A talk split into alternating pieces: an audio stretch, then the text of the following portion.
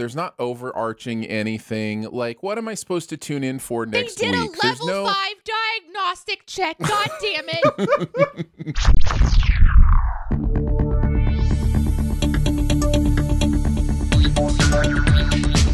Captain's Pod, Stardate 319522.1. Welcome aboard the Starship's Enterprise, and thank you for joining us as we take a brief short leave from the world of cinema scenes to explore the universe of Star Trek.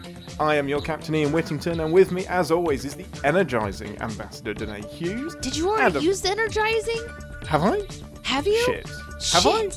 Yeah, you'll never know. We're in a time loop. Fuck. It doesn't matter. Okay. It's fine. And with us also is the man that makes you want to shout, hit it, Commodore Aaron Dicer. Okay. Not like I got thrown off my flow at all, Ambassador. I'm sorry, is there a flow to consider? I thought I flew. Let's fly. No, that's the other person's job. Yeah, who? I'm sorry, you are lacking fluency is what you are.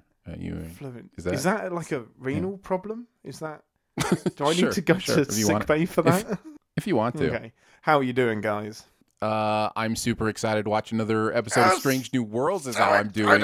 Yeah, I am also excited. This is the first time that we've been where you're back home, Ian. So yeah, for the listeners at home, we've gone from being in person to slightly not in person to definitely not in person. Yeah. We're all in different locations now. It is true. And there is something like great about doing it in person and watching the episode together. Like, we're going to watch it simultaneously all on the same screen, but I won't be able to like lean over and slap Deneé because a phaser beam went off or something. And she may be grateful for that. She may actually like that better. But yeah, so the show may sound slightly different, but we will still be talking New Worlds. I think having a pretty amazing time. So this week's episode is called The Ghosts of Illyria. Mm. Is that a disease or a place or what?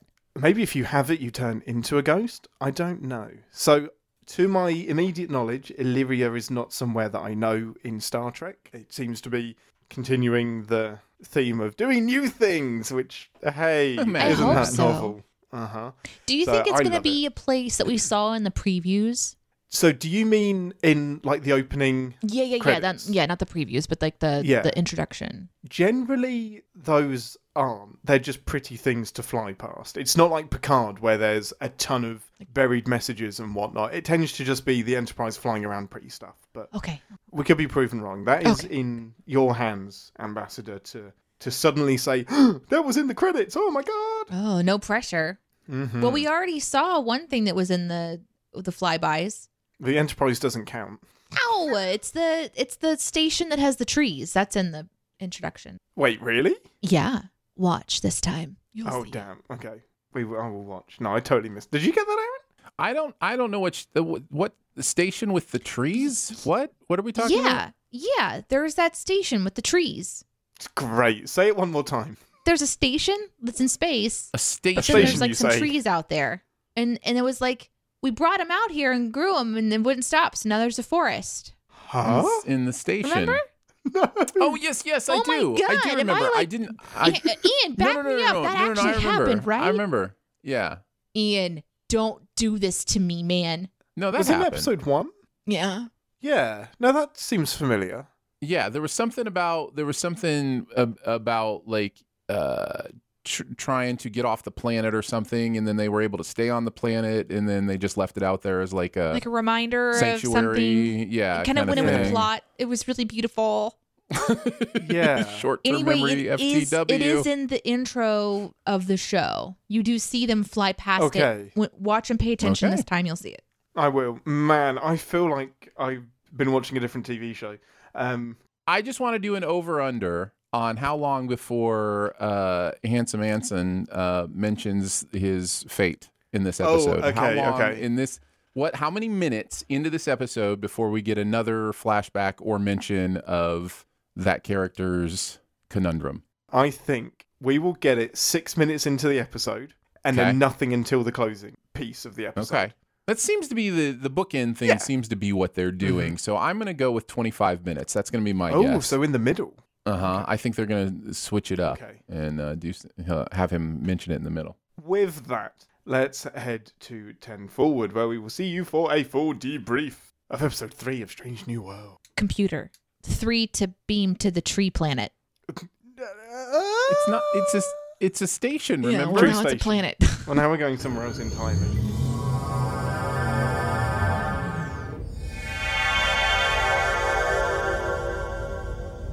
Welcome to 10 Forward, the part of the show where we grab a drink from the... No, where we grab something from the Replicator and share our immediate thoughts and feelings on the episode that we just watched. What would you like from the Replicator, Ambassador? I've got coconut water, peach, and mango. I've also got a little mixture of leftover quesadilla meat with tortilla chips and some drying breakfast sandwich. So do you have to go to the Replicator and say, I would like specifically leftover quesadilla meat? It needs to be like 2 day old and half a breakfast sandwich. Yeah. And the Replicator also needs to understand what is also in the refrigerator that has absorbed into the meat. You know what I mean? Like the surrounding ambience. Mm-hmm. Yep. Mm-hmm. Nice. So it's a very complicated order, but the Replicator can do anything. And so, though it took some programming, I've got this perfect. Dialed in. Nice. I mean, transporters and replicators, how do they work? How do they save your children? Commodore, you're still stuck on the same thing because you use too much energy. You're never-ending water, so good luck with that. And I have a cup of tea. Thanks. So finally, a proper England, like you're actually back home. A proper. It's English water. It's an English tea bag. It's English sugar made by an English kettle. Yes, it's beautiful. I can taste no difference. It doesn't matter. It all tastes like tea. Right.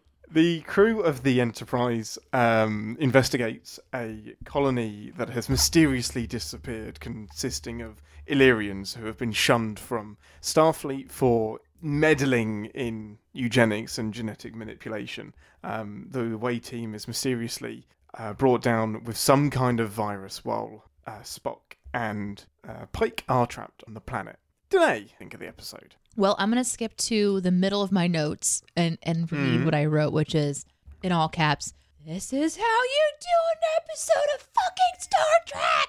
Yeah! Nice. Yeah. Nice. This is like... Oh, that's amazing. This is a great episode where, you know, you're getting to see how different crew members do different things in different emergency situations. You've got an away team mission that goes wrong. You've got a sickbay situation.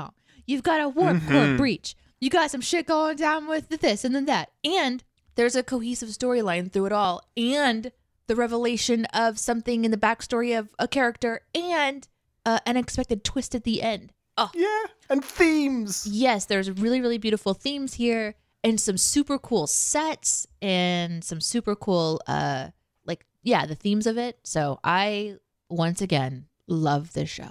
Yeah. Knocked it out of the park. Aaron? It's good. I think. Don't make me hurt you. Don't you do it. I will boot you off this fucking podcast. You love everything. Go watch some Star Wars, you asshole. No, listen. I think there's just not enough. Like, they didn't even mention the Pike stuff. There's not overarching anything. Like, what am I supposed to tune in for next week? They did a level 5 diagnostic check. God damn it. Trolling hard.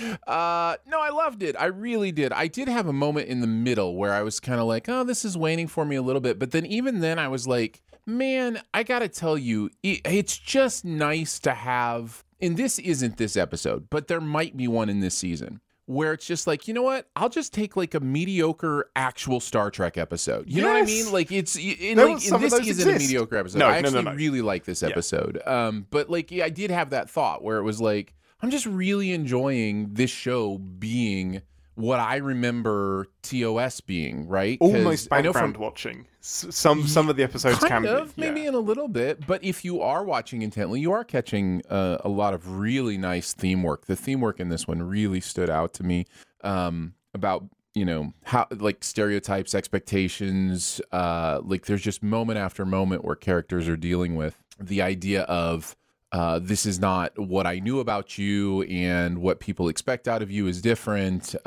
So yeah, I really, really dug it. Put me on this ship and let me hang.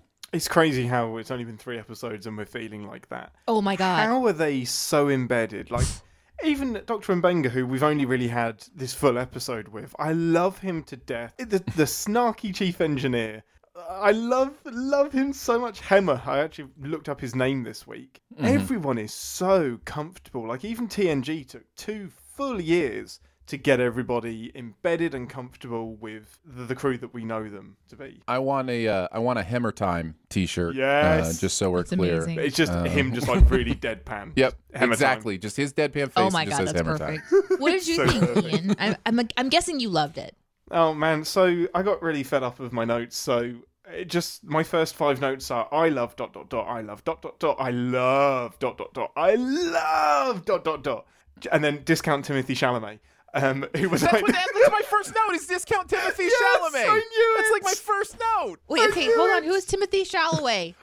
I was gonna wait until the Enterprise part or whatever, but discount Timothy. He's the Resistance. Oh, he's the ensign that puts his face through the window ensign. To begin with. Oh, I see. Okay. As soon as I saw him, I was like, man, Aaron is saying the same thing. I'm sure of it. Immediately. That's hilarious. Man, I love this episode. Again, it was definitely slower paced, but I love that pace. I absolutely love it. Like, again, everything doesn't have to be universe ending. It can just be starship ending. That's absolutely fine. I didn't have that same feeling of it being slower paced. Just in the middle, like pretty much where Aaron said. Yeah. Just when it slowed down right in the middle. Like, we don't spend a huge amount of time with Spock and Pike, so there's not a lot to get invested with there. That's resolved pretty quickly. So it's a lot of time spent on the ship with number one, wrestling the same. Will you just hurry up and find the cure? I love it. Give me more of her. She's my favorite right now. I fucking love her so best, much. Isn't she? Yeah. She's so good. She's so confident. And I love it to bits. Even the Star Trek referencing the history of Star Trek stuff was done really, really well. It wasn't throwaway. It is, okay, we're going to address why her last name is the same as Khan's last name. We're going to get that out of the way and we're going to explain it. But it still felt really organic. I loved all of it. Do you guys... Aaron probably doesn't, but the quick potted history of Khan and why this is... The eugenic stuff is an issue. World War III was started by genetically engineered humans. So as soon as that all finished and Khan was sent onto space, he had like a ton of kids. Like all good do, apparently. Eugenics and genetic altering, and you can't even like choose the gender of your child. All of that stuff is outlawed and banned, so much so that Starfleet won't even accept anybody with that kind of background. Either. Genetic modification and eugenics are 2 different things, though. Correct. Like it's interesting because I think clearly there is a reason why eugenics was in the mind of the 60s in the when Star Trek was coming out, coming off of World War II, and that certainly makes sense that would be built in there. And now we're dealing with ramifications of what does it mean to do genetic modification, even if it is consensual. Like what does that look like? What does that mean? And so it's interesting that the show is deciding to kind of explore that a little bit and figure that out. Yeah, because it's always been, where do you draw the line? Like, if you can genetically modify somebody to get rid of a predisposition or arthritis or cancer, great. But then why wouldn't you also pick them to have a great lung capacity so that they can run fast? And then that leads to being, well, can't we all just be 6'5"? And you can start cherry picking everything, and that's really where the issues begin. So Star Trek has gone the blanket route of, nope, it's all bad, so we're not going to do it. This is them battling with, well, what if there is this race that are using it for good, and just instead of reforming a planet, they reform themselves so that they can live on the planet. I love that. That was cool. Like, I didn't think that after 800 episodes, Star Trek would come up with something new, but that's new. We haven't seen that before. That's great. Did you get the sense that they used their genetic modification to live on the planet? That's what she said. Get this? I thought, man, maybe I misunderstood. I thought they said that the reason they died is because they undid their genetic modification, and then when this thing happened... both. So both things are true. Oh, okay. So that happened on that colony, but number one was saying that... She came from someplace else. Yeah. Yes. Okay. Got it. But their general vibe is get to the planet, go into the planet goop, make yourself goopy planet 2. Yep. And then they're like, oh, wait, we want to be part of Federation, so let's undo. And then they got...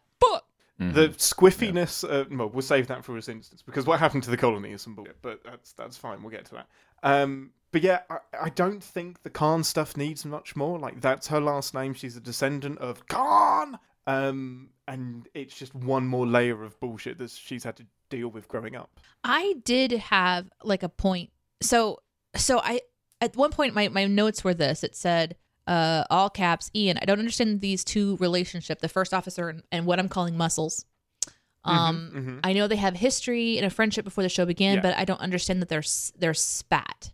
Like, so I think it's because they're friends and one has been ridiculed for being a Khan, Khan, not Con. And then number one, or the first officer, whatever, has hidden that she's like not even supposed to be in Starfleet. And should be more like have more of a I don't know, personal experience with being judged. I'm not sure.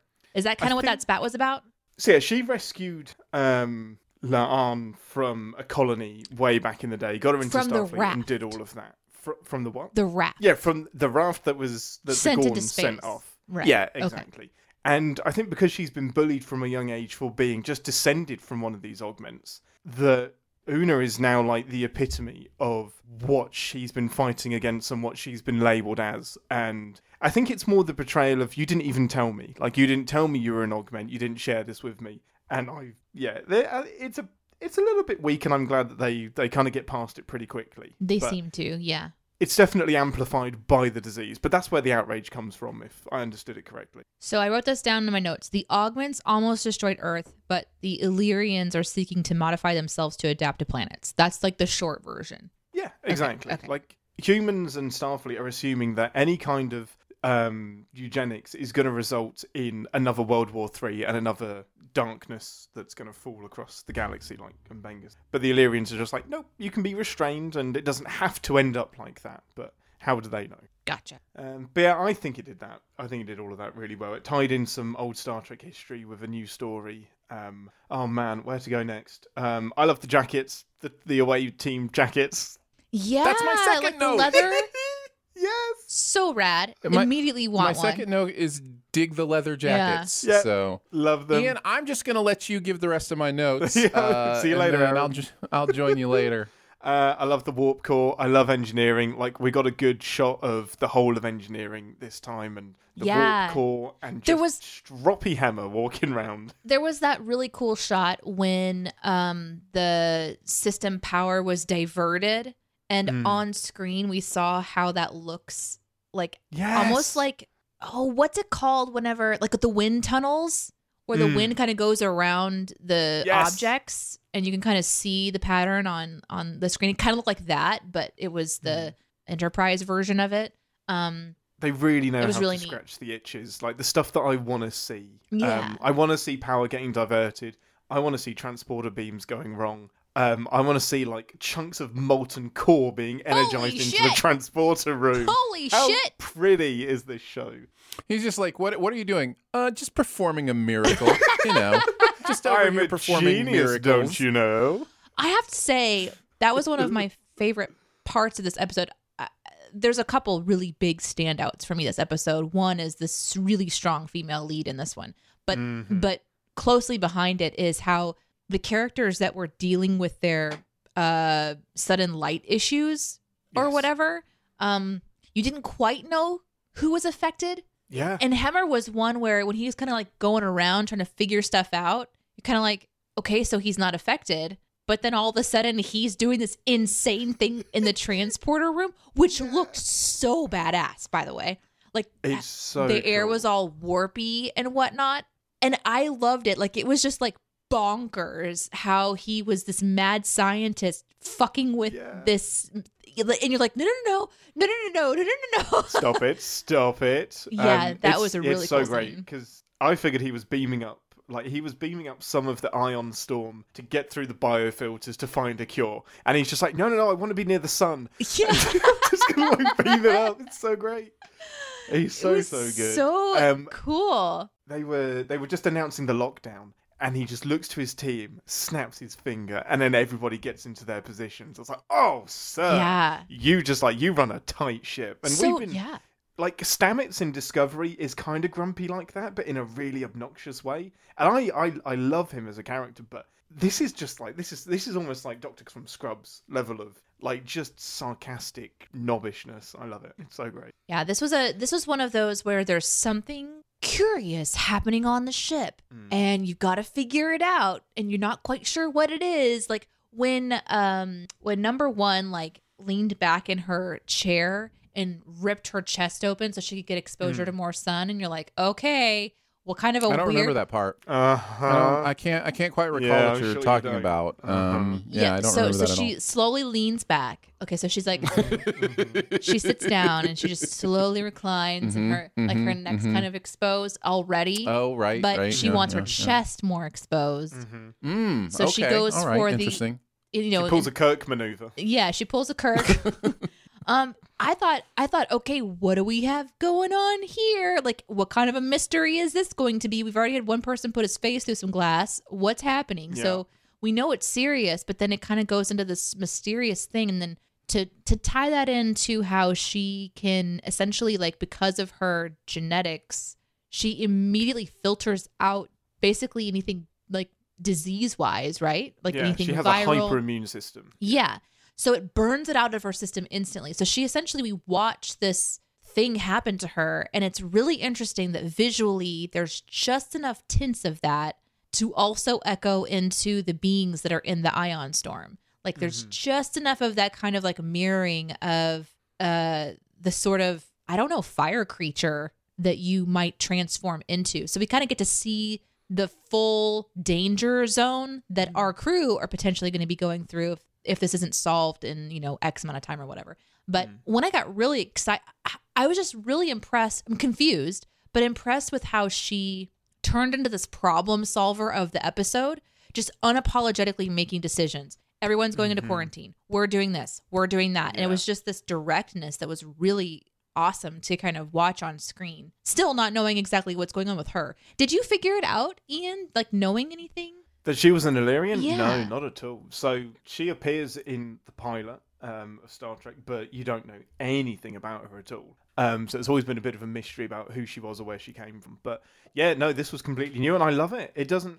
And again, it's dealing... There are two mysteries in this episode that could have been dragged out for episodes and episodes. You could have hid her identity. You could have hidden Benga's daughter for ages. But they're just dealing with stuff. And it is not living inside the mystery. It's living inside the solution and the actual theme that comes along with so yeah, I absolutely loved that. And there is just like this second of hesitation. She comes to the bridge and everyone is looking at her, but that's because she has to deliver the news that Spock and Pike are still on the planet. It's not because she's hesitant about taking the chair. It's that I've got some bad news and I've got to rally the troops. And then she just takes control and gets on with it. And here so fucking cool. I will say that I was, I think, most impressed by this episode's ability to weave what it wanted to do in the story with what it wanted to do with the themes. And I want to bring it back to what you were saying about how it dealt with two kind of surprises.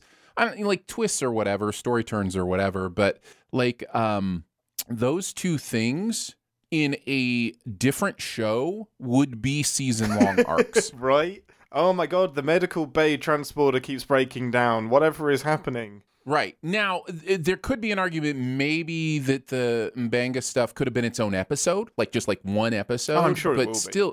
But to do, yeah, and it probably will come back. So maybe I should quit talking. But I did like that it was just like, no, this is here. We're dealing with it. And it's not, you know... Because again, I said this right from the start. The main thing I'm looking forward to is just a show that I can just pop in and watch an episode and just know what's going on. Yeah. And it's nice. I like it. It's, you know, it feels like a throwback in some ways. They do that, like as far as moving things on along. They do that in other ways too. I actually have this note after hugely dilated eye, which I think is when like it starts on. Number one is she's like absorbing information. It's just this massive dilated eye. I thought that was really interesting because it was about light. But and then it moves on this really interesting way. Oh, no. This was the huge dilated eye was Uhura.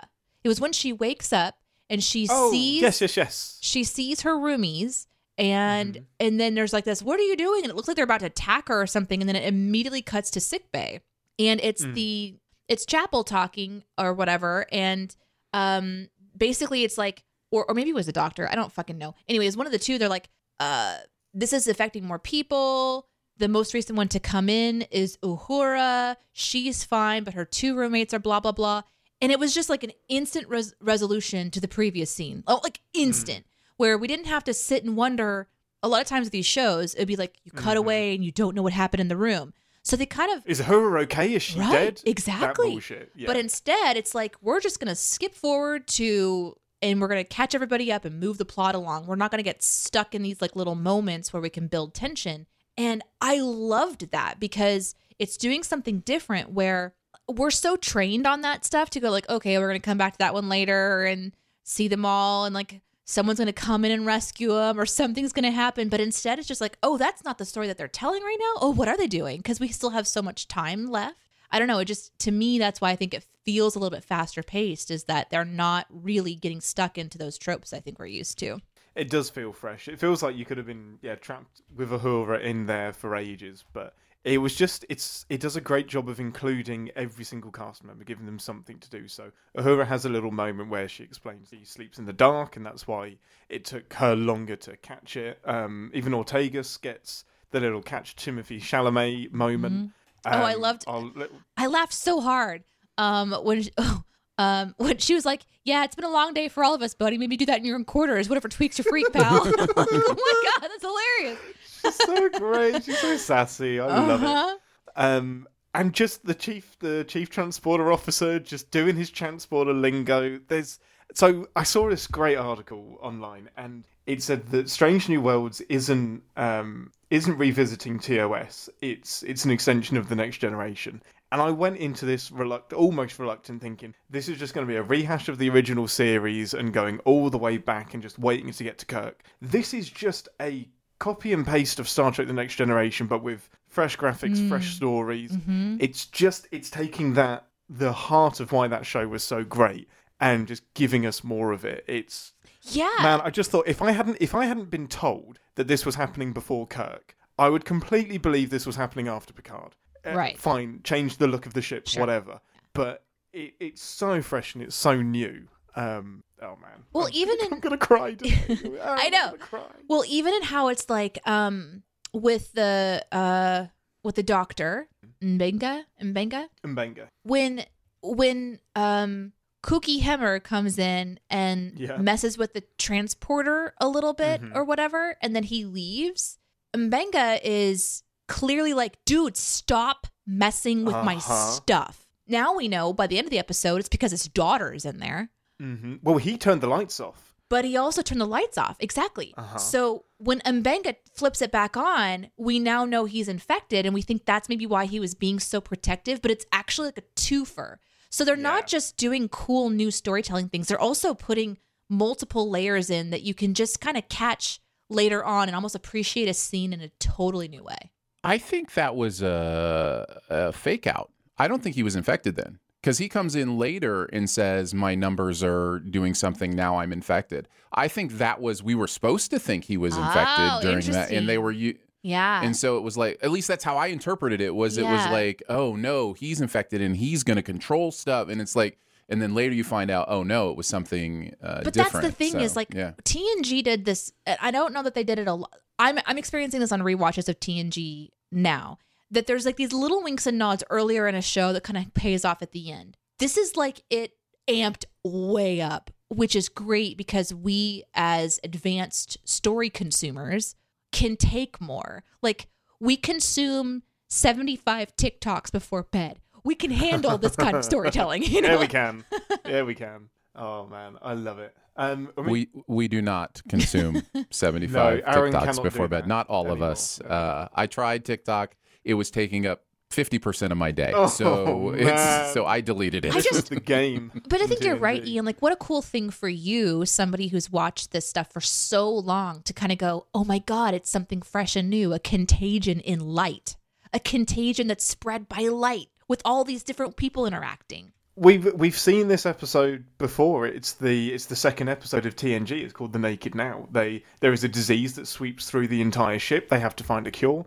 That one is transmitted through water. There's a water molecule that's mutated, and people catch it just by sweating on each other. And this disease makes you really, really horny. So there's a lot of sweating on each other. So, man, I should have saved that for Track or Triction. Oh, my God. Oh, my God. It was such a horny show. It was. TNG was so horny. Listen. Let the old guy tell you. Entertainment used to be so much hornier. Like, sex used to be so much more a part of pop culture. Mm. And I think for whatever reason, probably the advent of the internet and pornography on the internet and just the availability of, sexual material on the internet, it just kind of seeped out of pop culture for the most part. Sorry about the word choice there. Many apologies. But the point... But Star Trek was as horny as everything else was, then. It was, I've seen Riker's nipples way more times than I cared. No, I'm lying. I haven't seen them enough. But the point I was trying to make is that we've literally seen this episode, but it still put a new twist on it and made it light instead, made it about eugenics as opposed to some random disease. And they're just nailing it. They're getting what we love about TNG, bringing it up to date and not redoing and rehashing and not having to go so far in the opposite direction to have to do dramatic Discovery style, Picard style storytelling as well, which there's a place for, but it's about time we had this as well. Yeah, it's just like, you know what? Light's bad. And then the very next thing we see is the Enterprise slowly turning its lights off in space. I'm like, this is fucking cool. Like, this is what you do. Turn the damn lights off. Man. I wish they had some holograms walking around, because those holograms would have been ambushed, because holograms are just lights and force fields. So they would have been wrecked. So, Deneé, about a third of the way through the episode, you just burst out laughing. You did a big old Deneé count. Can you remember what it was for? I think that was what... So you have to understand too, I have to stop for commercials. So it might not have been as deep in as you think or whatever. Right. But when I think I laughed really, really hard when... Ortegas stopped the ensign. Oh, yes. That shit cracked me up. Just dude, you get, whatever tweaks your freak, man. But this needs to happen in a different part of the building. I love it. I'm not going to judge, but stop getting naked in the corridors. Yeah, just walks off. Just you know what? I'm gonna leave. You can do what you do. I also had a pretty strong reaction whenever I realized that Quirky Hemmer was transporting the basically part of the core of the world into the thing. I was just like, oh shit. Fuck yeah. The mantle actually. Yep. I also had an oh shit. I had an oh shit moment when Noonien sits up in sickbay. I was like, oh shit, because that was such a great, tension building moment. Like, where's she gonna go? I wrote down several oh shit moments. There was another one when kind of towards the end, as things are wrapping up, as the first officer was going to talk to Noonien, kind of in 10 forward or whatever, which was oddly very, very quiet. Maybe everybody was still recovering in sickbay. Not sure. The background was so cool. There was a lot of windows, so it's kind of hard to see. It sort of clips by quickly, but there was this really fucking cool, red storm situation happening in space, and then in the distance there was this planet. Oh, the planet Earth with the rings around it. Yeah, it's so rad. And this show is so pretty. It's really, really pretty. Yeah, I do think we see this planet in the intro. I think there's there's an explosion planet that I think is meant to be the one that we were on today. So I think Deneé's onto something. So I wrote those planets down. We can talk about it in predictions. I really can't wait for that. The little neutron ball thing that looks like a black. Looks cool, I want to be in that. No, you don't. No, I want to be in that episode. No, that's going to spaghettify me. You know what? I love the balls of you know what? We're going to give Spock and Pike 6 minutes of screen time and just let them have a little fact-finding mission and figure out what happened to the colonists. But this is definitely an Enterprise and Una episode, and it's great. It works. Yeah, it really does. It works really, really well. I have so many more things that I've written down about this episode that I don't know are in the next part. So I'm going to give a quick like look through because I think actually one question for you too. Well, I can mention a couple things since we're in this part. I just have a couple other things. I like. Is there a word for, like, you know how people have spirit animals, like their Trek version of that? Like, such and such character is my, yeah, you know, I think you still say, like, or, yeah, spirit. It would still be spirit animal or, yeah. So spirit Trek, yeah, whatever. Anyway, Spock. I love him so much. And, like, when he said, "You're deliberately mixing my metaphor in order to indulge your anxiety." Like, I got tingles, guys. Like, yes! I'm just like, this man, like, I love him so much. I did the same because I was like, Pike, that's not what he's saying at all. Okay, here we go. It's just the way it's worded, and yeah. It's just so perfect. Put a ding at the end of it, and it's a Cinema Sins line. Oh, man, sure. It's so good. He's great. So good. What else did you love, guys? So number one said to Nunyan, she said, "I never think of you as a child." What does that mean? I think that's just a young thing. Like, she is one of the younger crew members. She's progressed really far. So she's a lieutenant commander, I think. But she's quite young, I think. Okay. I think it was just a general comment. I was like, wait, is she like eternally a child or something? Or was it like a reference to her like being a Khan? I mean, there's a good chance that she ages slower because of the passed on genetics or whatnot, but I think it was just a general, yeah, I saved you and mothered you a little bit, but you are an adult. You're not a child to me. I'm not going to belittle you. Or like, I didn't not tell you to protect you. I think that's what she was getting at. Okay. This can't go in predictions for the show because I think it would have been solved within this episode, so I'm going to throw this out now. There's that moment at the end, so Spock and Pike are in this library of information, and Spock had been reading like these information tubes, which I'm assuming are like old school Star Trek-y because they look old school. I mean, it's probably to give off the vibe of that. Yeah, but it does. It's not something it? Not something I'd necessarily seen before. Because it's not like they pull out an interesting tablet with all of the information on like 125 megabytes or something. It's like actually has to spin around and they have to physically read it. Yeah, it's like a tube that you have to really unlock information, and there's like hundreds of them. Have to be this big. Yeah, exactly. So you know it's going to take a while. So they've been down there on this mission, you know, messing around, and Spock thinks he finds something, and so he's reading this information that helps them to understand what's happening back on the ship, and that's really interesting or whatever. And maybe the slower parts that you guys are talking about, that could have been it for me. But right before they leave, they've realized that the light creatures in the storm are probably the people that used to be on the planet. They're kind of Spock is kind of making his assumptions there, his predictions there. And then all of a sudden, one of these tubes pops out of the wall, right? Mm-hmm. And I was just like, oh my God, I think there's Illyrians living in the light there too. Like, that's them communicating, like, their final message. Mm-hmm. And that was... I think that I thought. Is that what you thought too? Isn't that what... Yeah, I think that's what it was saying. It was like, they're still here. That's the ghosts of Illyria, right? Like, they are still in the light, apparently. Yeah. They've become the light or something. They're in the light of the building, because there's maybe ones that went into the storm, and they live in the storm, but then there's ones that live in the buildings, too. Yeah. And I think they want Starfleet to know that not all Illyrians are doing the maniacal thing. Like, this was generally for good research, not for evil research. So then what if in the Tubi thing, which is lit up, they bring Illyrian back with them on the Tubi? Yes. And now it lives inside of the ship too. Heck yeah. Did they end up bringing it back? They end up bringing it back? He had a little tube back? on his hip. Okay. Yeah. All right. Mm-hmm. By the way, Ian learned about drive-through banking here in the United States, which apparently they don't have in England. But those things just reminded me of 100%. The pneumatic tubes, 100% that you use at the bank, to send in your checks and stuff. They work. That's weird. Just get out your car. Go for a walk. I don't know. Right. Final thoughts, guys.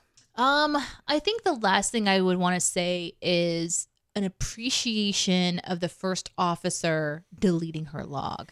I do this myself where I'll kind of I really related to that because in fact, just today, I was working on an audio message to somebody and I was kind of like sharing my heart and sharing my feelings. And I'm like, nope.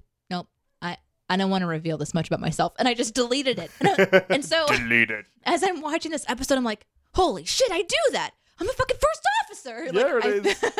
But it was just an interesting thing, like her vulnerability to talk about something really important. It was like something like, the lights are back on, but we don't see clearly. People are always hiding things. I told Pike the truth about myself and he defended me. He told me I was exemplary and he would fight for me. So why do I feel terrible? What if I hadn't saved those lives? Would the captain feel the same? What if I wasn't a hero or one of the good ones? Wouldn't it be enough to be an Illyrian? Computer, delete log entry. And I was like, yes!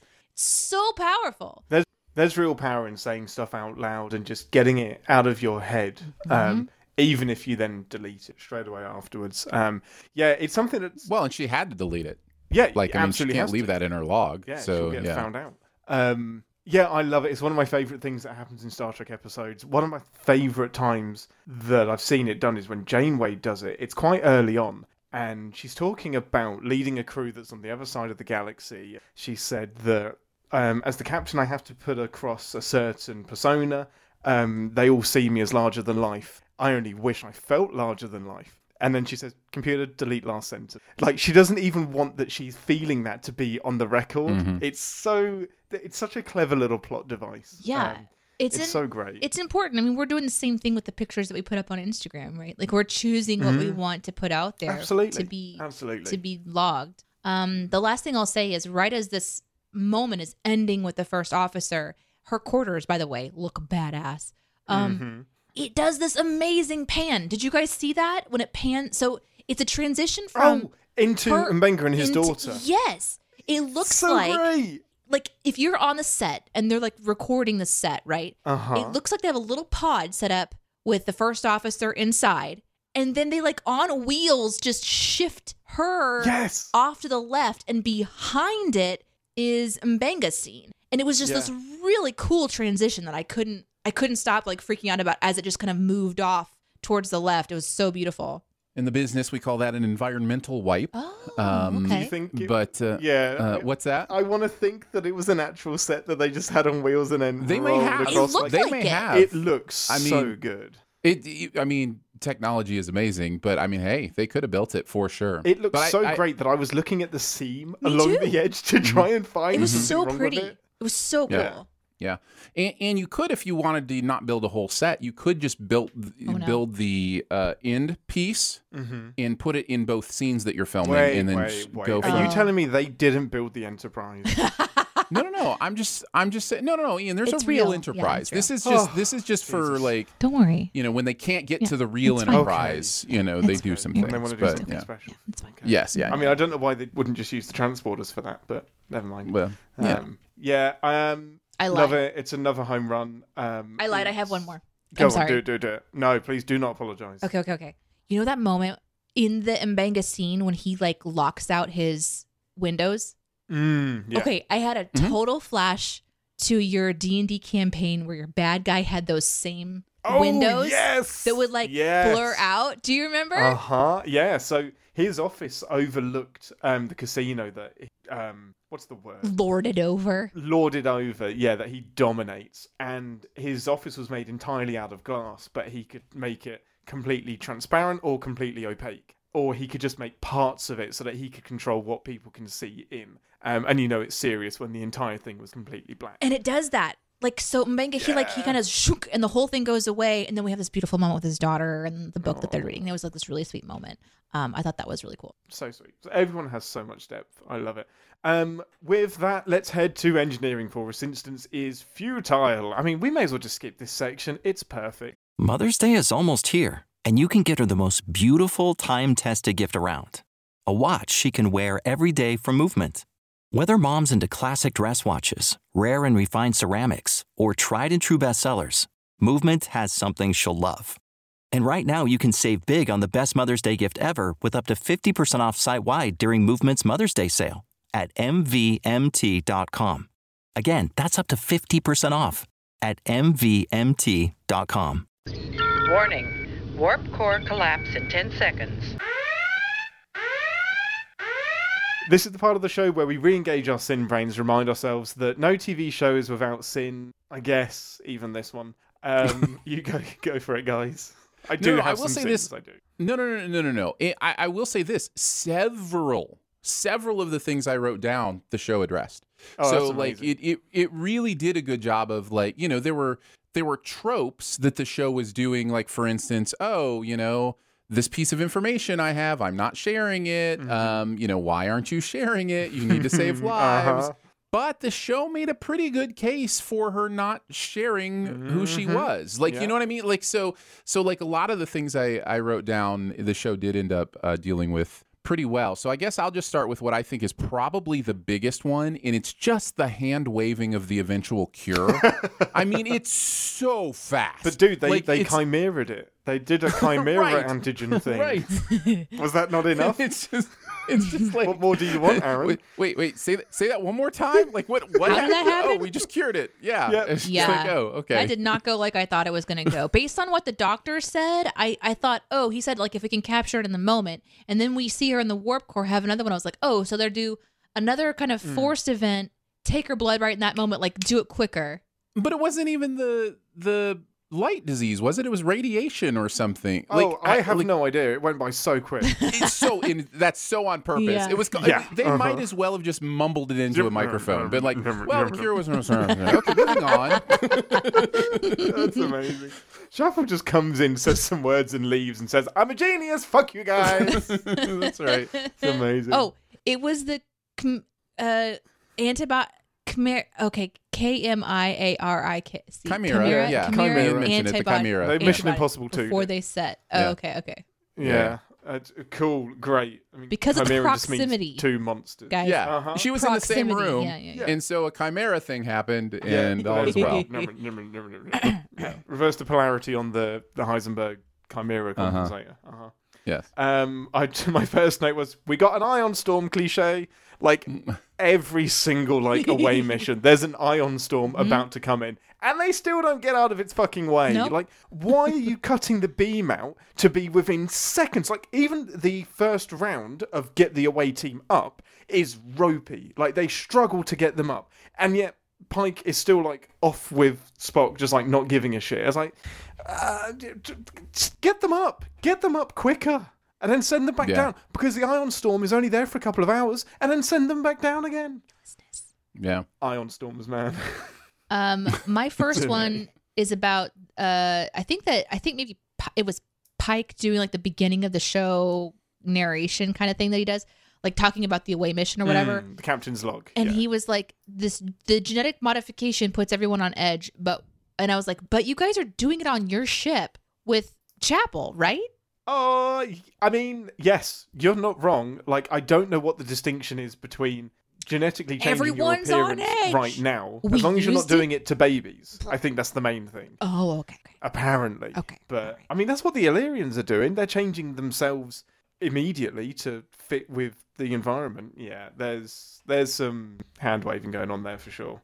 Let's see, this is a really small one, but it's just this kind of stuff annoys me. When she was like, oh, I'm kind of like the princess in the pea. I can only sleep in the pitch black. So when you close the door, and then they cut to her inside supposedly pitch black, and it's lit. It's not pitch black. It's just like, I can see you. It's like, I mean, that scene is less interesting if it's pitch black, though. Is it, though? Maybe it's more interesting. That's amazing. No. Yes, but obviously they had to do that, but it just, that kind of stuff annoys me. This is... one, just taking blood through clothing. Like, they take a blood sample from number one through her uniform, and I'm like, how? And also, they do this with hyper sprays as well, and sometimes it has to be on the neck. Sometimes they'll just walk up to somebody and do it on their clothing, and I'm like, is your uniform not now damp? Like, did that not absorb most of the good stuff? And I'm sure there's some bullshit explanation. Wait, are there not needles going through the uniform? Even if that's the case, like... Okay.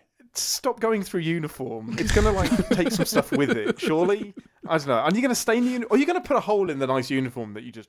Like, she rips her uniform, gets changed, and then gets stabbed. Uh-huh. I, for one, appreciate this, because when I took my vaccination for COVID... they put like the little thing on my arm that was a donut looking sticker with a clear plastic middle, and they pierced me through the plastic into my skin, and I was like, weird. Excuse you? That's weird. Is there not plastic inside of me now? Like, what have you done? Oh, believe me.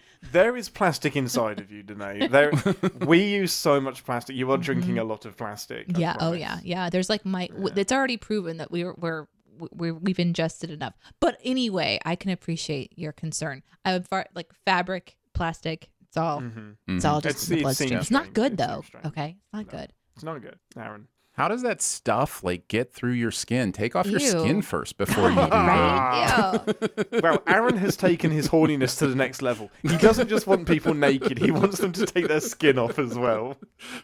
What do you really look like under there? So I wanted to mention the convenience of the fact that it just happened to be Nurse Chapel who was the last one impacted by the she has the cure, right? Pew. If it was like Ensign Chalamet, they would have been stuffed. Yeah. Right. Sorry. Thank goodness the one person who knew how to do the Chimera thing was the last one who got infected. Yeah. One of mine is when they transport back onto the ship at the very beginning and they had the ion storm kind of like mix up and they had to divert power and everything. Number one comes off and she's like, better not be out of miracles. Cap and Spock are on the surface. And my sim would be like, well, yeah, he knows that, right? He only beamed so many. Like, thanks for telling me something I already knew. Thanks for making me feel shit about my job. We're literally standing in front of you. He can see that. He has eyes. It's so great. And I mean, on that, I love that she's like, just put more power into the transporters, and he's just like, no, it's not about power. Like, I can't just rev the engine more. Like, there is a literal cloud in the way.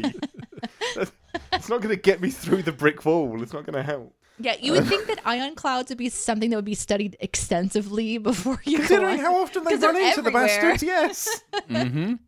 My goodness. Right. The transporter thing, looking after the child and putting them in stasis. The buffer. I'm not gonna actually too much, but actually the signals do decay. Like we mentioned this last week. Like Scotty uses this exact trick and puts the transporter into a loop. Mm-hmm. Now, admittedly, that's over the course of 80 years, and Benga does say as long as you rematerialize, you'll be fine. But if she has 12 weeks left to live, each time she dematerializes, that takes a chunk off. So they read the bedtime story, that takes half an hour. But how often is he dematerializing her? And the signal does degrade, or else we would do this. Like, the thing is, when this happens later in the season and somebody is, like, mortally wounded and they're under a strict amount of time, I guarantee they won't stuff them in the transporter buffer to give them an extra week to figure out the solution. Oh, this is like, so against regulation. Like, he is so... It really feels like it. And it feels like number one is like, listen, I found you out, but also I'm not supposed to be here, so we're going to let this go.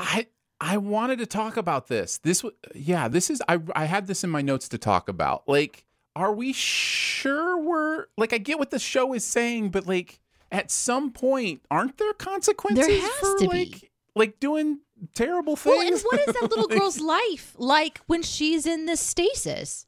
So you're not, when you're Star Trek reasons, you are thankfully not aware when you're in the transporter. You're not aware of the passage of time because that would be fucking horrifying. Jeez. Well, is it any more horrifying than just having missing time? If somebody who has had missing time in their life, by the way, it's not exactly a pleasant experience. Like, so I just wonder, like, every time she's coming back, it's like, okay, now you know you're. So where are we now, Dad? And where are we now? And you know, the other wild thing is that right now, Khan and all of his like his crew and all of his like augments are currently on a ship in cryostasis, where they have been for the last 200 years. They have the technology to freeze her. They can put her in stasis, like. Mm-hmm.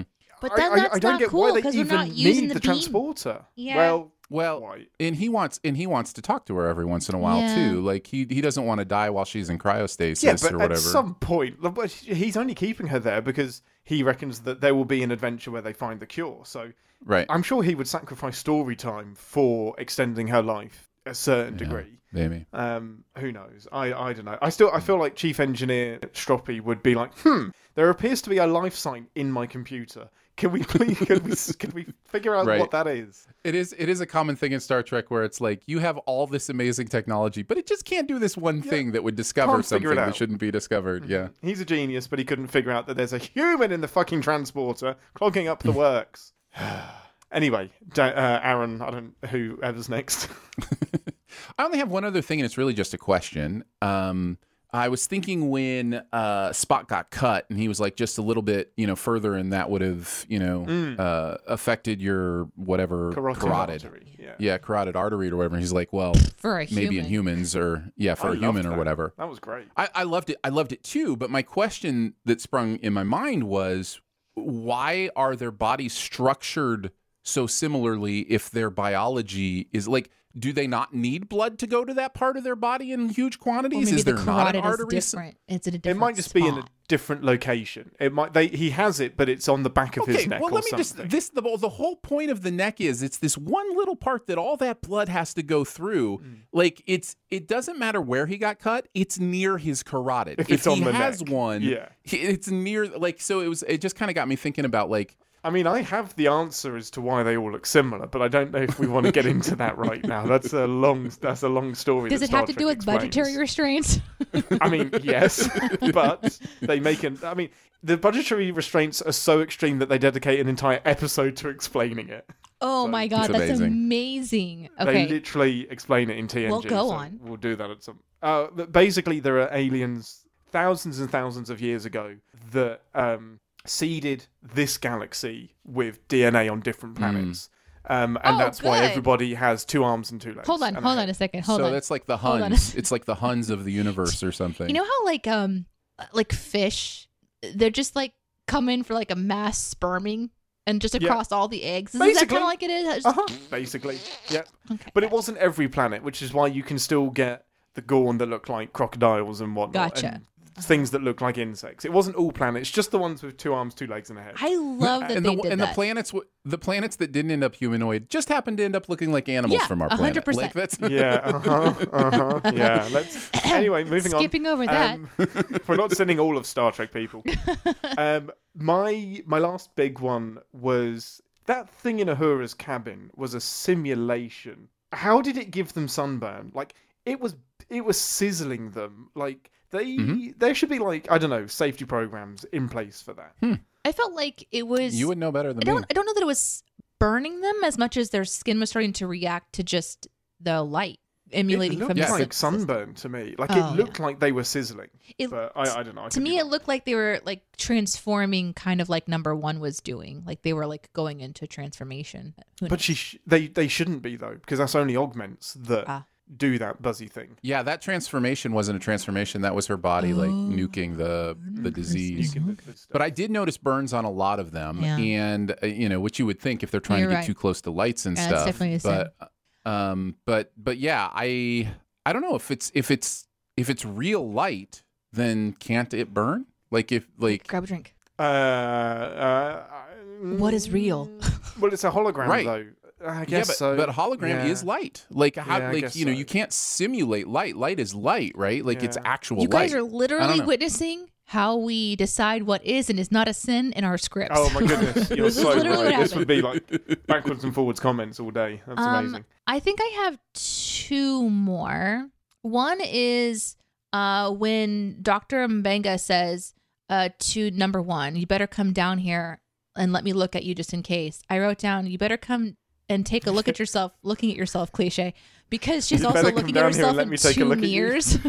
So like while the sin is happening, she's looking in two mirrors, and so it's like you better come and let me take a look at you taking a look at yourself in two mirrors, cliche. It's like just try to like play with that a little bit. Amazing, right? Yeah, that's fun. And my last one is when number one decides to go and stop Muscles from a warp core breach with just her fists. And I'm like, you dumbass, grab a phaser, set it to stun, deal with it. This is not a time to flex about how strong you are. Of course, seeing a fight is always kind of fun. And seeing two girls that know how to kick ass is interesting. And I don't mind that.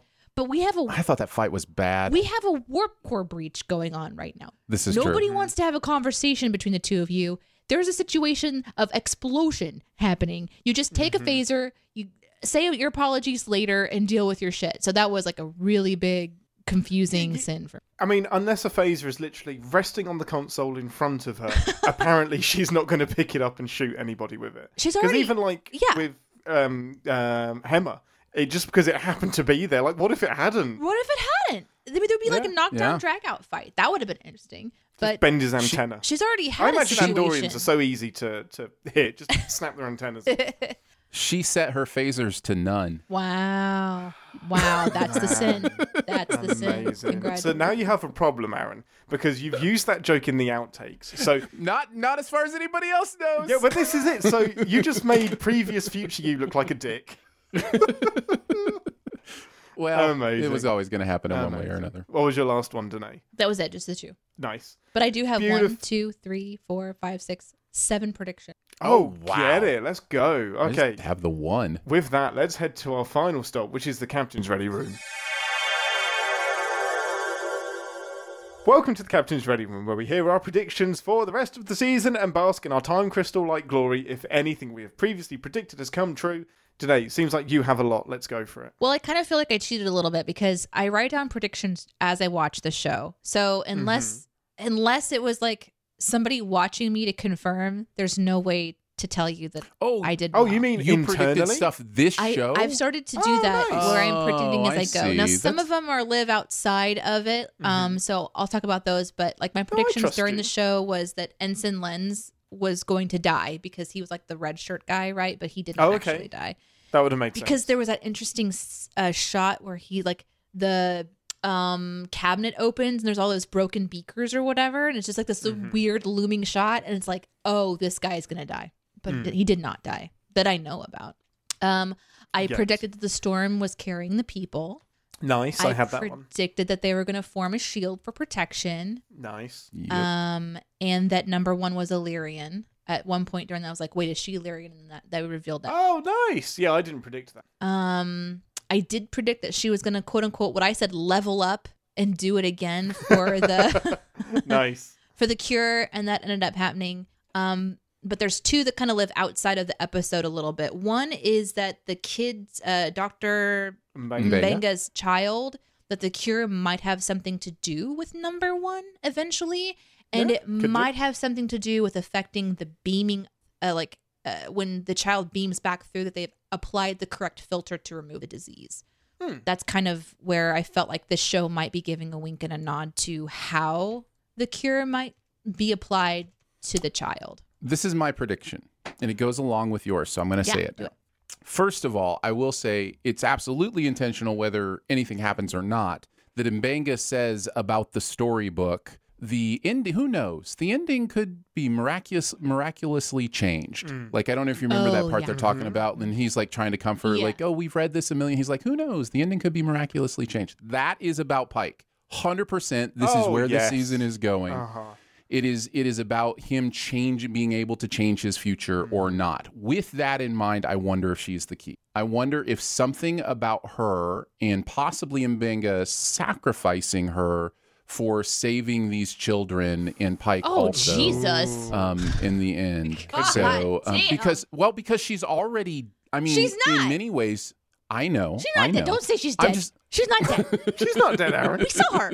She's buffering, that's all. Oh, what were you going to say? Because your lips were saying dead. No, she is already decreed to be dying soon. Okay. So yeah.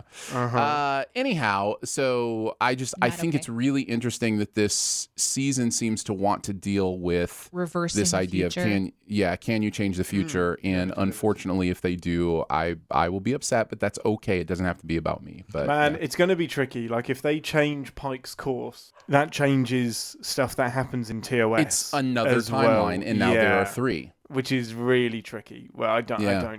So many timelines. So many.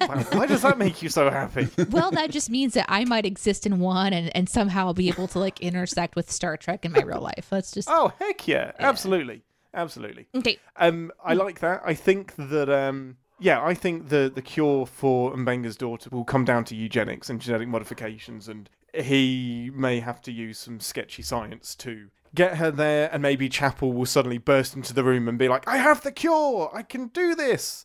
And they'll have to make she's not dying. That, no, that'd not after awful. We saw her read the book with him. No, and she's not dying. No. However, I do wonder if it's connected. I wonder if they'll connect her. Something about her being in stasis Pike will be like, oh, what if I do this with these other kids? And then I don't have to, live in a, easy bake oven for the rest of my life or whatever he's in. Jeez. Oh, my Lanta. Goodness. Easy bake oven. I don't know that I have really any huge other predictions other than Starfleet will eventually find out that number one is an Illyrian, and there will be a court case where Pike has to go to bat, and there will be a adversarial thing where they have to prove that she has a right to be in Starfleet. There was something really beautiful about the way he said, I look forward to that conversation or whatever. Yeah, whatever that looks so badass. Cross me, bitches. Yeah. Love it. Yeah. Why are you saying no to that, Deneé? Because she is going to die in Pike's place. Shit. Right? Now, maybe. I mean, or her being an Illyrian is going to, she'll be able to absorb something. All that. We just saw it in this episode. Absorb the radiation. Yeah. Deneé is flapping. I'm so excited. Let's fucking go. I love and hate at the same time that we're praising the show for being like episodes that you can take, and then all we talk about is like, ooh, what if this happens, what if and this what if this thing this carries way? Over? Yeah. But it's fun. It's fun to see if there's I love that part of it. It's an exciting thing to do. Okay, damn it, Aaron. Here's my last prediction, which I mentioned during the show, and this is about this is how I was trying to very quickly write down the descriptions of the places that the Enterprise visits in the introduction. Yeah. Circle floaty disc thingy, crystal fly thingy, cloud pretty thingy, the nebulous thingy, the Saturn-turny thingy, the one drop for the middle thingy, the green thingy, around thingy, the three thingy, and the two moons and planet thingy. Amazing. The circle ring thingy. Oh, you mean like half the planets ever that have been ever seen or portrayed? I was typing so fast because I didn't realize it goes so fast. Amazing. The spherical planet. What makes it so annoying is I spent the time to write thingy instead of one more specific descriptive. Right. Like, right. Everything is a thingy. I love the I love the one that you were talking about that looks like some sort of black hole, neutron star thing. Neutron star kind of thing. And then the other one that's sort of like surrounded and turning in the middle, but then it's also got like it's almost like it's dropped between two, like it's a balance between two. It's like a quasar. Something. And the other one that I just love the way it looks is the green planet with like the green, I don't know if they're moons or if they're asteroids just like in satellites of some sort, but but they're also like these beautiful green. So pretty. And it's really pretty. They look like a lot of fun. Yeah, all of them are. There was two, one of them, I don't remember which descriptive it is. God, I wonder why. But there's one where it's almost like two linear Andromeda strains or something, and they're just sort of sitting in between them, and they're just these really interesting, differently colored. I'm really excited to see if we actually notice these in the future. Yeah, but you might be right. Maybe we only see like one or two of them, if anything. Well, it seems to be pretty consistent so far. Any final predictions, Deneé? No. You said you had like 7. Well, most of them were within the episode that I can't really qualify. Okay, fair enough. Yeah. I'm just writing them down for myself to see if they are coming true. And most of them did this time. You said Andromeda strains. Yeah. Right? Yeah. Like, isn't that that's the Michael Crichton book, right? Like, that's about a disease. Yeah. Is that about planets? My mind was like, I don't know. I've always thought of it like that it was something to do with space, but this is my imagination hearing words. So sorry about that. You're just going to have to. No, I was trying to put it together. Like strains. Maybe it's a space virus. I haven't read the book, so. No, I watched the movie. I love that we're talking about stuff we haven't seen. That's me. Chilling tale about a U.S. research satellite carrying a deadly extraterrestrial microscopic organism. Cool. So there you go. That is space episode. And virus. Yeah. So don't listen to what I called it just now. No. Let me think of something else that I can describe it. don't have it. Good. Well, we fumbled our way through another episode of Star Trek. Still loving it. Cannot wait for next episode. Well, thanks for listening, everyone. It's Illyrian. Got it. Got it. It's you're an example of defying stereotypes from me. And it's whatever tweaks your freak, man, from me. Nice. Live long and prosper. Thanks for listening. Want to connect with the show? Our hailing frequencies are always open through captainspod@cinemasins.com. Like, comment, and subscribe on your podcast player of choice, and be sure to visit cinemasins.com. Don't say anything humorous! For the love of everything that is pure and good, stop saying funny things! I'm sorry! Test, check, mic check, yes! Okay, that worked. So aggressive. I'm going to live share with you a folder of assets that you need for the podcast, and I want to know what email to share that folder with. I just want to be here while you open up the file. Okay. Oh, man. There's going to be a pun in there. Oh, you're a dick. Oh, he's so fucking funny. Would you like to explain what's going on in your head, Ian? I don't know why he's even on this show. Did you say Star Wars? Yes, he said Star Wars. He thinks he's so funny as well. He's so happy with himself. He is. He's so happy with himself. Good. It's the dumbest, oldest joke in him. Oh, you like Star Wars. Which is exactly why it's amazing, because it trolls you so hard every single time. You hate it so much. You're a Star Trek fan. You must like the Millennium Falcon. Fuck off. Did you know there was a debacle on Star Trek fan Twitter? This week. Oh no! What was the debacle? So the debacle was a Star Trek fan account of some description said, "I'm absolutely loving Star Trek: Strange New Worlds. It's great. However, that is not how you spell defibrillator." And then brought up a screenshot of the thing that whoever operated. It may have been Spock. I can't remember. But they had that personal defibrillator thing. And on the graphic, it said defibrillator, but without the R in it. Mm-hmm. And so one of the writers retweeted it and said, I mean this in the best of will and the best of spirits, but we did not get it wrong. We went through a big debate about how to spell this word around the office because all of us kept getting it wrong. This is why I remember it. And we definitely got it right. That image is doctored. And then one of the special effects company then comes in on the same thread and said, we just went through our files on the back end, and it is absolutely correct. We cannot find a single occurrence of it being spelled in this way. That is definitely a doctored image. And then the fan account came back and said, yeah, I've just gone back to the episode and it's spelled correctly. I'm really sorry. Now, to be completely fair, perhaps they were sent the image, and in good faith, maybe they didn't doctor it themselves. They probably didn't. But man, I love that the writers got in on it. The special effects company got in on it. I'm just like, nope. Go for it. And I just had like flashbacks to CinemaSins, and all of us like, how did we miss this? Like this went through 7 different people.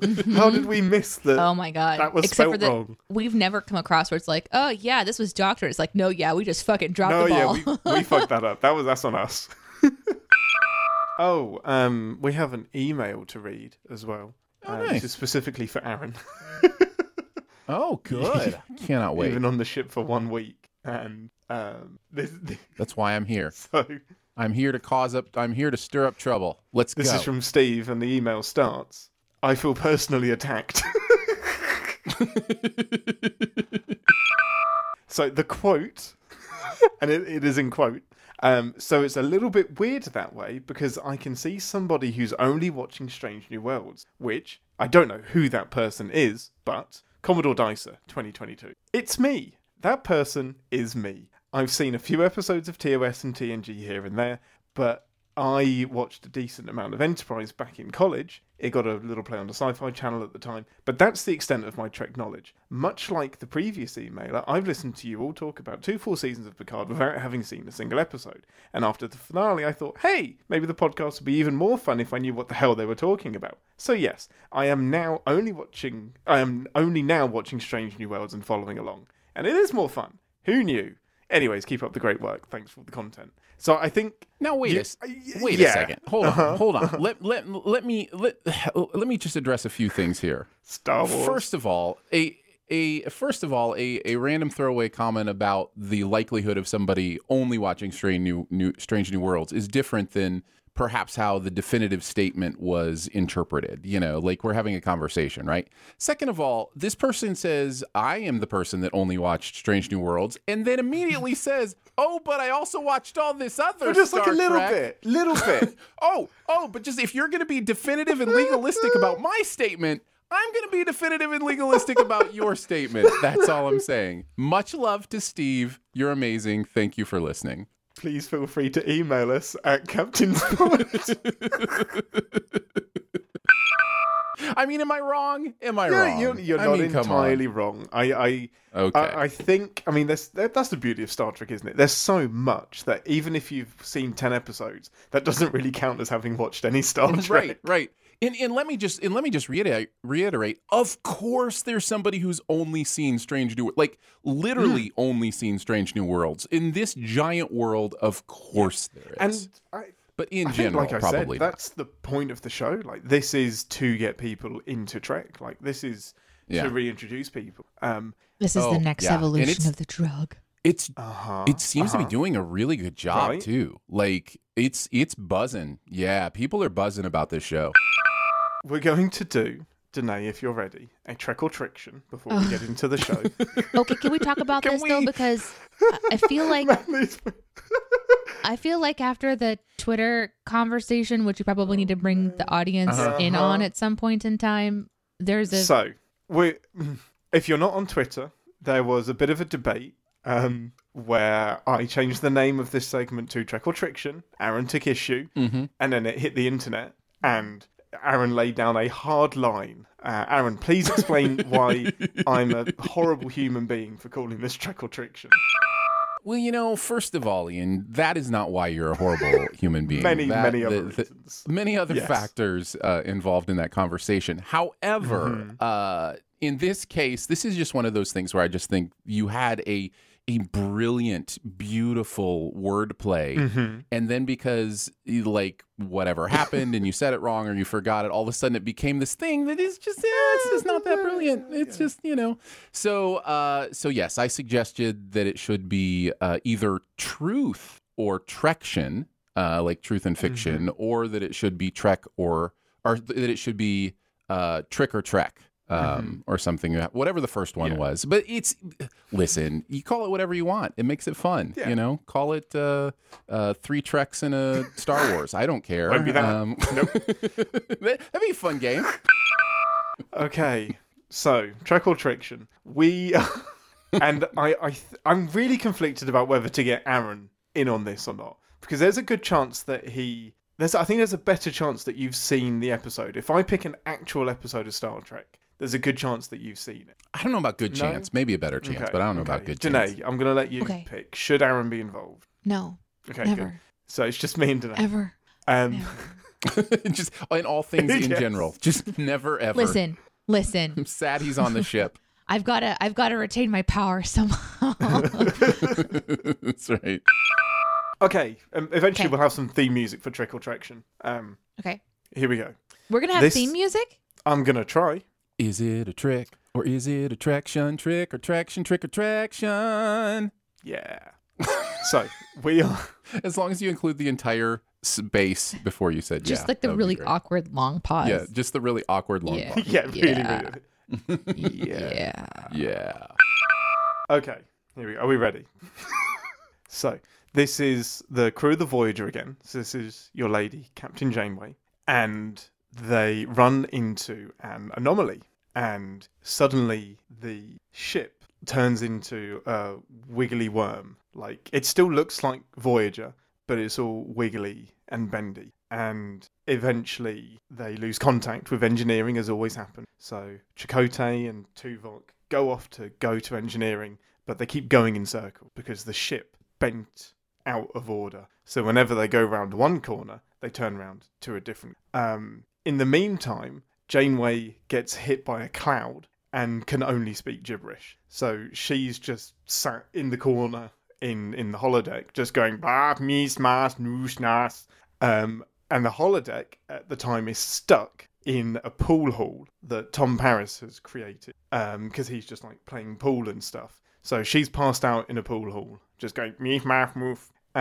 And it turns out the big cloud is just trying to say hi and make friends. And it's hilarious because Tuvok keeps getting lost and frustrated. And I love this is bullshit? That is an actual episode. No, it isn't. Yes, it is. No, it isn't. It is. Indeed, you're such a liar. Oh, Aaron, don't act like you know. One of my all-time favorites of Voyager. It's so much fun because Chakotay I'm so mad at myself. So what was it? I tried to keep that really basic and really simple. Which is why I was like, this is bullshit, because this is not being described like it's just too general. It was season 1 Voyager, so it was like a little bit trying to find our feet. But the best part of it is Chakotay thinks it's hilarious that they keep walking in circles, and Tuvok is just like, this is some bullshit. Like, he's so pissed off that he keeps turning round and isn't where he thinks he is. And yeah, they just sideline Janeway for most of the episode and just make her talk in tongues. My God. Yeah. So that's... Wow. I think that's only the second one you've got wrong. But you do. I'm just really disappointed that that's actually an episode that seems way too... I need to go back and watch the ones that I get wrong. Yeah, that's completely what needs to happen. Because I've described that in a very boring way, but it's a brilliant episode. It's so much fun. It doesn't sound like it. It's fun that you said wibbly wobbly, because I immediately thought of the episode Midnight when you started talking about like the gibberish part, yeah. Like where the doctor is speaking in or after the person or whatever, and then they sync up. And, yeah, it goes a bit backwards. Aaron is here to reference any sci-fi property other than Star Trek. He's here to troll you. That wasn't a troll. You're a Who fan, too. I'm a massive Who fan. Yeah, you're a Who fan. Fact, that was just... I was at my parents' yesterday and I found a picture of me with Tom Baker. Oh, that's amazing. Yeah, he released a book and he signed it for me, and it was a big book launch thing, and he put his arm around me, and I couldn't speak. This was 12-year-old Ian, and I could not talk to the man at all. My mum just... Did you just tug on his scarf? I know, he was wearing a red scarf as well. Oh, so no. Good. He knew his audience. And my mum just dropped it on me that morning. She was like, oh, Tom Baker is in the local mall signing a book. And I'm like, sorry, what now? I was like, do you want to go and see? And I went, of course I don't. What am I going to say to Tom Baker? That's amazing. But I knew that would be like one of the few opportunities to meet him. So 12-year-old Ian was smart. When was he who? When? Like what years? 1972 to 79 sounds right. Because I was like, "There's no way you were like, oh hell, grew up on him as no." No, I stumbled across Doctor Who when I was 8, and I was flicking channels in the morning, and Doctor Who, the third Doctor, was on this episode, and at the end of it, he regenerated and changed his face into Tom Baker. And I went, what is this show? He just died and then changed his face. What's that blue box? And everyone else seemed to know what was going on, and I didn't. And then I was hooked from then, and I got up at every morning. At, I think it was 5:30, 6 a.m. that it started. I got up at every morning, and I watched every single rerun all the way through. And it just kept doing laps and laps and laps of Doctor Who. Well, let's do this for our next segment on the Who Crew podcast. So, Deneé, what is your familiarity with Doctor Who? I send one episode. You hated it, didn't you? Where there was something to do with Titanic. No one told me anything about this show. Yeah, it was a Christmas episode. Space Titanic. Yeah. And suddenly, I'm watching this guy run around with people, and there's like a little magical stick he's holding. Didn't make much sense because he gave it to somebody else, so it didn't seem that important, but it also is Man, sum up Doctor Who in 2 sentences. Running, magic stick, lots of people. Magic stick. There you go. You got it. Now, which magic stick would you like? Would you like this one? Boy, that's a personal question, Ian. Mm-hmm. That's a very personal question. Would you like this one? Only appeared in 1 episode. Wow. So Ian is now showing off his Doctor Who mobilia. I genuinely have turned this into a Who cast. I apologize. Okay, let's bring it back. I have a phaser.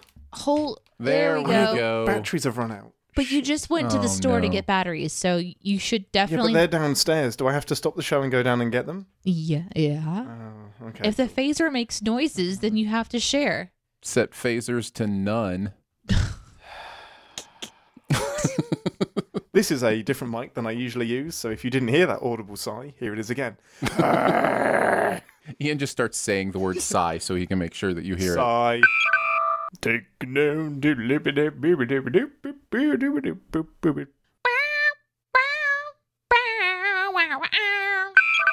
Welcome to the Captain's Ready Room, where we get...